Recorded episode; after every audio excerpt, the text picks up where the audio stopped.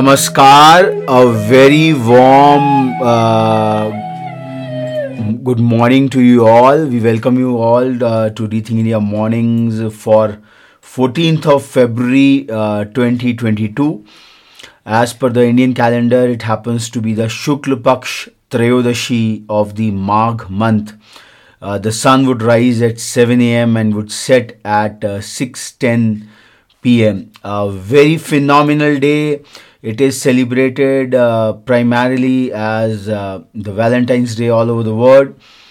Uh, in fifteen thirty-seven, uh, Sultan Bahadur Shah of Gujarat uh, uh, got dead from drowning while escaping from the Portuguese. Uh, it was on this day coronation of Mughal Emperor Akbar took place at Kalanaur in Gurdaspur district of Punjab. And at that time, Akbar was only thirteen years old. fourteenth February fifteen fifty-six was the coronation day. Uh, it was also on this day that Shah Jahan became the Mughal emperor in the year sixteen twenty-eight. Uh, Dara Shikoh uh, defeated Shah Shuja in the Battle of uh, Bahadurpur to take over the power of Delhi after Shah Jahan. Uh, it was also on fourteenth of February sixteen fifty-eight. Uh, from the world of science and technology, Alexander Graham Bell and Elisha Gray, they applied for a telephone patent uh, on fourteenth of February eighteen seventy-six. Uh, it is. It can also be considered as the foundation day of the homeopathic education in the country, when India's first homeopathic college, it was established in Kolkata in eighteen eighty-one, fourteenth of February. Uh, today happens to be the electoral day, state elections of Uttarakhand, Goa, and the second phase of polling uh, in the state of Uttar Pradesh. And we all have been using E V Ms. So voting machines, they began to be used in the American elections on this very day in the year eighteen ninety-nine. Uh, Computer maker I B M company was established on fourteenth of February nineteen twenty-four, and uh, in World War Two, Royal Air Force planes, they bombed the city of Dresden, Germany on fourteenth of February nineteen forty-five. Uh, also from the world of geopolitics, uh, Chile, Ecuador, Paraguay and Peru. Uh, All these countries, they joined the United Nations uh, on fourteenth of February nineteen forty-five. And the first computer was on display at ENIAC University, Pennsylvania on fourteenth of February nineteen forty-six. And uh, in the year nineteen eighty-nine, fourteenth of February, Union Carbide agreed to pay U S dollars uh, uh, four seventy uh, uh, uh, mil, uh, it's it's four million seventy thousand in compensation to the government of India for the Bhopal tragedy. Uh, it comes out, yes. Uh, so Abhijit Kunte became the fourth Grand Master of India on fourteenth of February two thousand. And in the year two thousand five, it is also the foundation day of YouTube, when the world famous uh, YouTube was launched. And a convoy of the Central Reserve Police Force was attacked by a vehicle-borne suicide bomber in the Pulwama district of the Jammu Kashmir, uh, Jammu Srinagar highway on fourteenth of February twenty nineteen. So quite an eventful day. And uh, fourteenth of February is also the birth uh, anniversary of the famous uh, Bollywood actress uh, Madhu Balaji. Uh, she was born in the year nineteen thirty-three.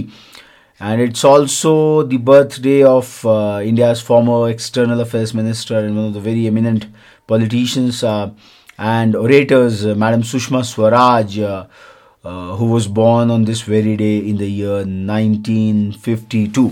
So friends, today is a day when affection uh, happens. Uh, Valentine's Day, uh, commemoration of some seven days of uh, conjugal affection, which is celebrated across. Uh, we would like to share with you some ideas, uh, some thoughts about empathy.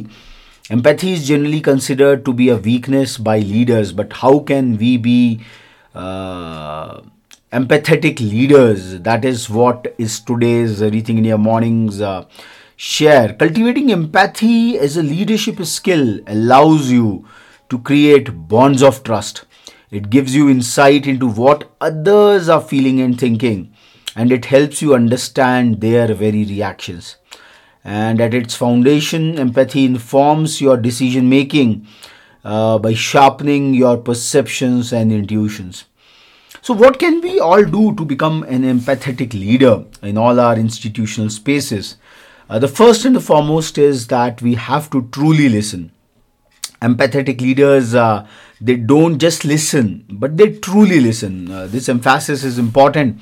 There is a big difference. True listening means listening with open ears, open eyes, and an open heart. It means paying attention uh, to body language, to tone of voice, to the hidden emotions behind what is being said. And most of all, it means not thinking about what you are going to say next. You will always gain more from listening uh, than from speaking.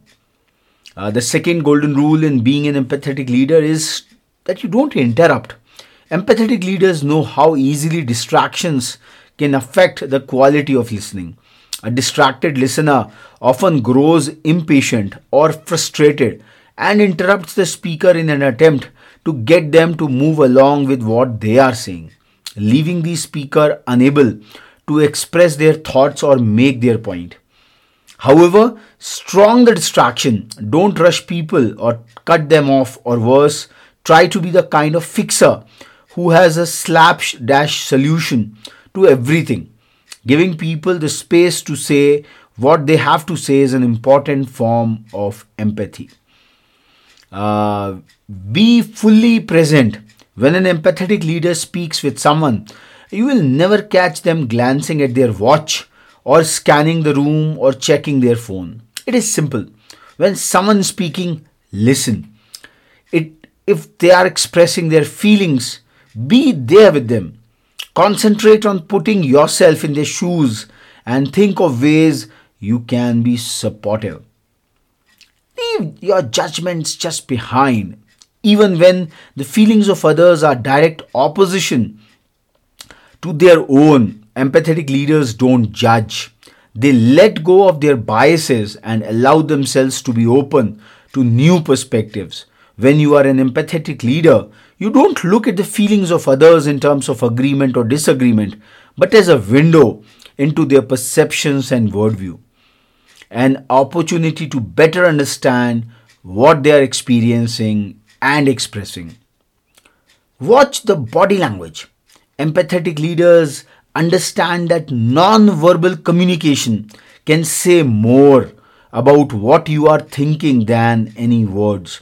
Body language is often the most direct way of people communicate what they think or feel, even when their verbal communication says something quite different.